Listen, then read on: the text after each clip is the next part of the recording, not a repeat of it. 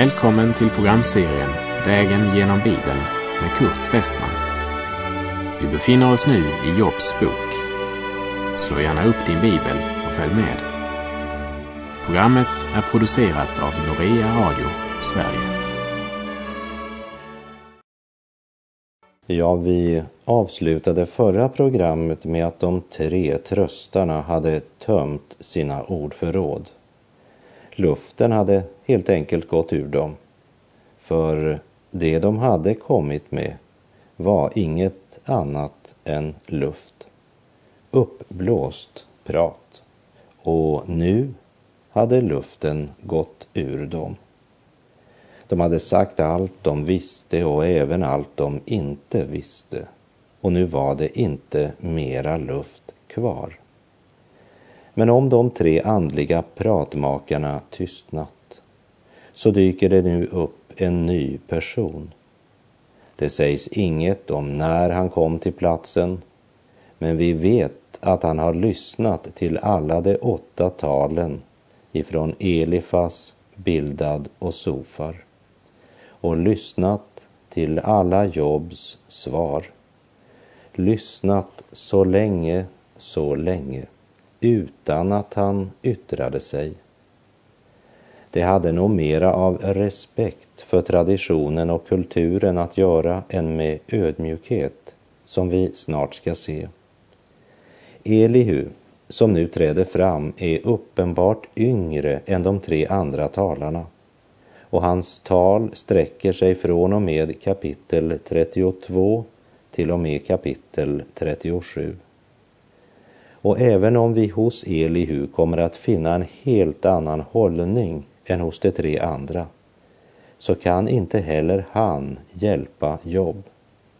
Men jag tror att Elihus tal bidrar till att Jobb börjar inse att även om hans tre besökare inte har rätt, så är det heller inte så att Jobb har rätt och Gud har fel. Och på den punkten tror jag att Elihus tal blir till hjälp för Jobb. Låt oss lyssna till vad Elihu har att säga. Jobb kapitel 32, verserna 1 till och med 3. De tre männen upphörde nu att svara Jobb eftersom han höll sig själv för rättfärdig. Då blev Elihu Barakels son från Bus av Rams släkt, upptänd av vrede. Mot Job upptändes han av vrede, därför att denne menade sig ha rätt mot Gud, och mot hans tre vänner upptändes han av vrede, därför att de inte fann något svar med vilket de kunde bemöta Job. Det är två saker som gjort Elihu vred. För det första, att Job menar sig ha rätt mot Gud. För det andra, att de tre besökarna inte kunnat svara på en enda av Jobs frågor. Inte hade de heller kunnat vederlägga Jobs tal. Ändå hade de fördömt Job och hävdat att han led på grund av sin egen synd. Därför är Elihu vred. Vi kommer snart att upptäcka att Elihu inte heller har svaret. Men han har en helt annan hållning inför jobb och han kommer betydligt närmare svaret. Jag tror faktiskt att Elihus svar var med och förberedde jobb för Guds svar. Och salig är den människa som i all sin ofullkomlighet ändå får vara med och bereda vägen för Herrens ingripande. Vi läser Jobb kapitel 32, vers 4 till och med 6. Hittills hade Elihu dröjt med att tala till Jobb därför att de andra var äldre till åren än han. Men då nu Elihu såg att de tre männen inte mer hade något att svara upptändes han av vrede. Så tog då Elihu, Barakels son från Bus, till orda och sade Ung till åren är jag, ni däremot är gamla Därför höll jag mig tillbaka och var försagd och lade ej fram för er min mening. Ja, tiderna har visst förändrats en del. Hade det varit idag så hade nog den unge mannen nog så fort brutit in i konversationen. Men Elihu dröjde av respekt för de äldre. Här ska vi lägga märke till den vördnad han visade de äldre genom att hålla sig tillbaka medan de talade till jobb. Samtidigt är det lika viktigt att lägga märke till att det är inte så att de äldre alltid har rätt. Men Elihu var ödmjuk nog att eh, lyssna först. Och när han väl tar till orda så är det därför att han vet att det handlar om något mera än både erfarenhetens ljus och årens mängd. Elihu talar om en övernaturlig väg. Vi läser vers 7 och 8. Jag tänkte, må åldern tala och må årens mängd förkunna visdom. Dock på anden i människorna kommer det an. Den allsmäktiges livsfläkt ger dem förstånd. Han talar om den allsmäktiges livsfläkt, inspirationen från Gud, som sträcker sig långt utöver det en människa kan ha lärt sig genom studier och till och med mer än livslång erfarenhet. Det ligger på ett annat plan. I Romarbrevet 5.5 talar Paulus om Guds kärlek som är utgjuten i våra hjärtan genom den helige Ande som han har gett oss. Och denna Guds ande ges åt människor som en fri gåva och kan upplevas av gammal och ung, fattig och rik, sjuk och frisk. Elihu säger inte att åldriga aldrig är visare. Men han säger klart och tydligt att man är inte alltid visast bara för att man är äldst.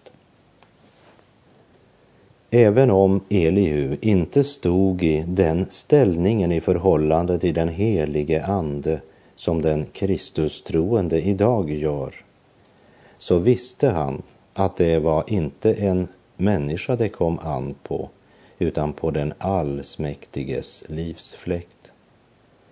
Och det finns många vittnesbörd i det gamla testamentet om den helige Andes gärning. Och Elihu har förstått att endast den allsmäktige kan ge en människa visdom att förstå. Och det verkar som det var något av den allsmäktiges livsfläkt över den unge Elihu. Han hade tydligen en gammaltestamentlig försmak av det som det nya förbundets folk skulle få uppleva i fullt mått. I Saltaren 65.10 uttrycker David det så här. Guds källa har vatten till fyllest.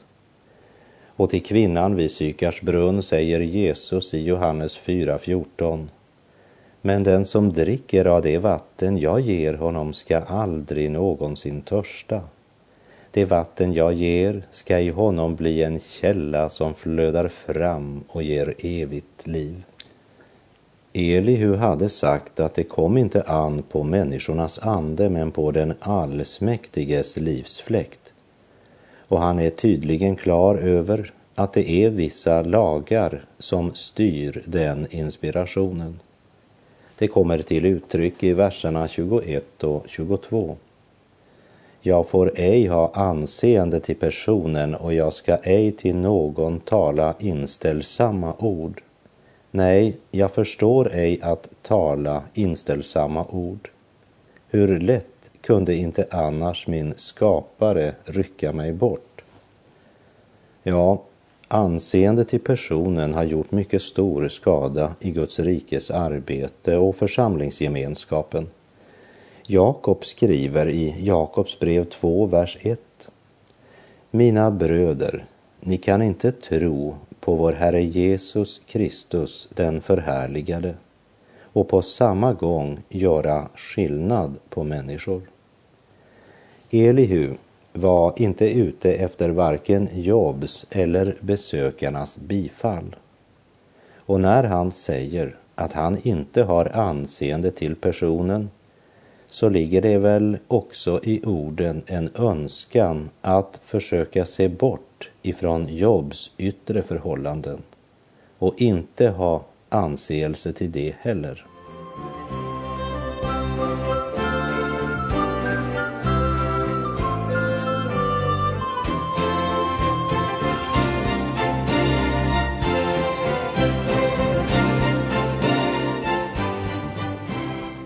Vi läser Jobb kapitel 33, verserna 1 till och med 3.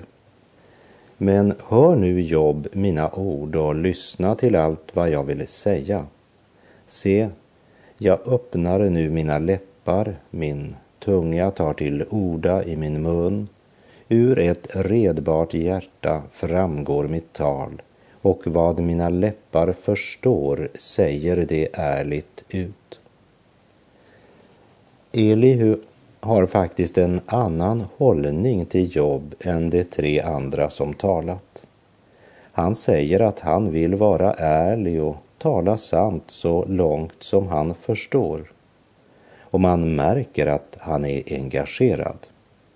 Han är inte bara ute efter att få rätt, men han bryr sig om den lidande. Och som någon uttryckte det, folk bryr sig inte om hur mycket du vet, men de vet hur mycket du bryr dig om. Vi läser vers 6. Se, jag är likställd med dig inför Gud. Jag är danad av en nypa lera, också jag. Lägg märke till att Elihu, i motsats till de tre andra, placerar sig själv på samma plan som Jobb. Och efter att ha sagt att han och Jobb är likställda inför Gud så går han ännu ett steg längre för att möta den lidande. Vers 7. Ja, fruktan för mig behöver ej förskräcka dig. Ej heller kan min myndighet trycka dig ned. Låt dig inte tryckas ned av att det verkar gå så bra för mig. Att jag är frisk och att solen lyser på min livsvandring. Du behöver inte frukta mig därför att du är så sjuk och svag. Mitt mål är inte att trycka ner dig med min myndighet. Kära jobb, låt oss eh, samtala som man till man. Elihu har förstått hur man bör möta en så hårt prövad själ. Det är som han säger. Jag har inte heller själv hela bilden klar för mig. Men tillsammans kan vi kanske finna en väg genom denna mörka träskmark som du har hamnat i. Men Elihu tvekar inte för att sätta fingret på den ömma punkten. Men medan de tre andra slog omkring sig med sina vilda gissningar så är Elihu däremot helt konkret. Han kastar inte ut ett eller annat som han har gissat sig till, utan han tar utgångspunkt i Jobs egna ord. Han är helt konkret och därmed får Job äntligen uppleva att det i alla fall var en som försökte lyssna till vad han hade sagt. Vi läser Jobb kapitel 33, verserna 8 till och med 13. Men nu sade du så inför mina öron, så göd det ord jag hörde. Ren är jag och fri från överträdelse, oskyldig är jag och utan missgärning. Men se, han finner skäl att anklaga mig, han betraktar mig som sin fiende, han sätter mina fötter i stocken, vaktar på alla mina vägar. Nej, häri har du orätt, svarar jag dig. Gud är ju för mer än en människa. Hur kan du gå till rätta med honom som om han aldrig gav svar i sin sak? Elihu försöker inte finna synder i Jobs förflutna. Han försöker inte heller gissa sig till synder i Jobs liv. Men han önskar gå till rätta med Jobs gudsuppfattning, för den är fel. Hur kan Elihu veta det? Jo, genom det Job själv har sagt. Du säger att du är oskyldig och utan missgärning, men ändå anklagar Gud dig och sätter dina fötter i stocken, säger du. Förstår du inte att du är inne i en helt felaktig tankegång när du tror att du har rätt och Gud har fel? Jag vet att du är svårt plågad jobb. Jag vet att allt verkar så meningslöst och att du inte ser ut att få något svar. Men när du säger att Gud betraktar dig som sin fiende och att det är han som sätter dina fötter i stocken, då talar du orätt. Hur svårt är det inte för en människa som närmast drunknar i motgångar och prövningar och dessutom blir missförstådd av sina vänner och närmaste och i tillägg kämpa med en felaktig gudsbild. Hur bittert blir inte livet till den människa som tror att Gud är hennes fiende? Du säger att Gud inte svarat dig, Jobb. Är det möjligt att du har blivit så fixerad vid olyckan och smärtan att du inte är öppen för vad Gud försöker säga? Vi läser vers 14 till 17. Både på ett sätt och på två talar Gud, om man också ej bryr sig om det. I drömmen, i nattens syn, när sömnen har fallit tung över människorna och de vilar i slummer på sin bädd. Då öppnar han människornas öron och sätter inseglet på sina varningar till dem. När han vill hindra någon från en ogärning eller hålla högmodet borta från en människa. När vi tänker göra något orätt eller är på väg att vända oss bort från Gud så kan en dröm eller en händelse eller något vi hör andra säga bli en förebyggande varning. Något som tänder ett rött ljus i samvetet och får oss att stoppa upp. Och om vi lyssnar till den varningen kan vi genom den bevaras från det onda.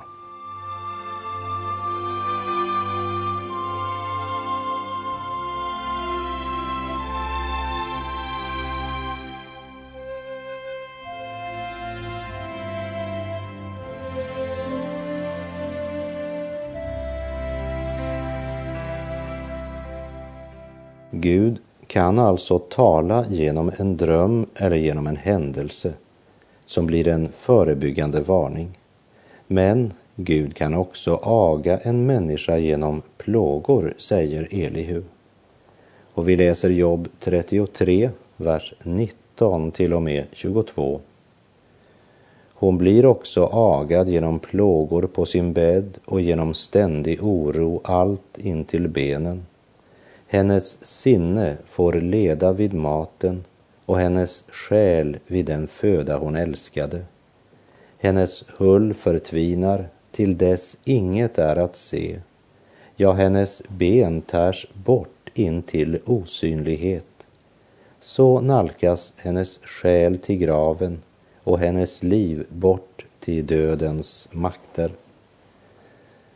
Den eh, avklädningsprocess som Elihu här beskriver genom sjukdom var inte straff i egentlig mening, utan det kunde vara den aga som en kärleksfull far ger sitt älskade barn, därför att det är något som barnet kan lära. Och när lärdomen är inhämtad så förbarmar sig Gud och säger som det står i vers 24 och 25. Fräls henne så att hon slipper fara ned i graven. Lösepenningen har jag nu fått. Hennes kropp får då ny ungdomskraft. Hon blir åter som under sin styrkas dagar. Även om Elihu inte anklagar Job för att ha syndat mot Gud så är även Elihu helt främmande för tanken att Gud skulle låta en rättfärdig man prövas så hårt som Jobb upplever. Och jag måste för egen del säga att fast jag har tillgång till att läsa de två första kapitlen i Jobs bok som ger oss bakgrund för det som sker så kan jag inte säga att jag riktigt förstår det som händer med Jobb, för det gör jag inte. Vi läser Jobb 34, vers 4 till och med 10. Må vi nu utvälja åt oss vad rätt är, tillsammans söka förstå vad gott är. Se, Jobb har sagt, jag är oskyldig. Gud har undanhållit mig min rätt, fastän jag har rätt måste jag stå som lögnare. Dödsskjuten är jag, jag som inget har brutit. Var finns en man som är som Jobb? Han läskar sig med smädelse som med vatten. Han gör sig till ogärningsmäns stallbroder och sällar sig till de ogudaktiga människor. Ty han säger, det är en man till ingen nytta att han håller sig väl med Gud. Hör mig därför, ni förståndiga män, bort det att Gud skulle begå någon orätt, att den allsmäktige skulle göra vad orättfärdigt är. Även Elihu har svårt att tänka sig att Jobb är rättfärdig. Hur kan Gud då slå honom så hårt? Men Gud slår inte Jobb. Gud har bara tillåtit Satan att pröva Jobb. Det är Satan som slår. Och när Satan lyckas inbilla människan att hon blir slagen av Gud, då är det lätt att förlora modet. Men Elihu antyder samtidigt att det är inför evigheten den verkliga skörden sker för både gott och ont. Därför inser Elihu att det inte alltid är lätt att förstå det som sker här i tiden. Men om Elihu inte förstår varför Jobb lider så vet han att det är fel att påstå att Gud skulle ha handlat orätt mot Jobb. Att vi inte förstår det Gud gör är inget bevis för att Gud gör fel. Och när Guds handlande inte passar in i vårt mönster för vad som är gott, så betyder det därmed inte att Gud inte är god. Det betyder bara att vi är som en schackpjäs som står skymd av en annan schackpjäs, medan Gud ser allt ifrån ovan och har hela översikten. Och Elihu fortsätter i Jobb 34, vers 14 och 15 om Gud ville tänka endast på sig själv och åter dra till sig sin anda och livsfläkt, då skulle på en gång allt kött förgås och människorna skulle vända åter till stoft. Job tyckte att Gud inte hade rätt att behandla honom så som han hade gjort. Glömmer du Job vem Gud är och vem du är?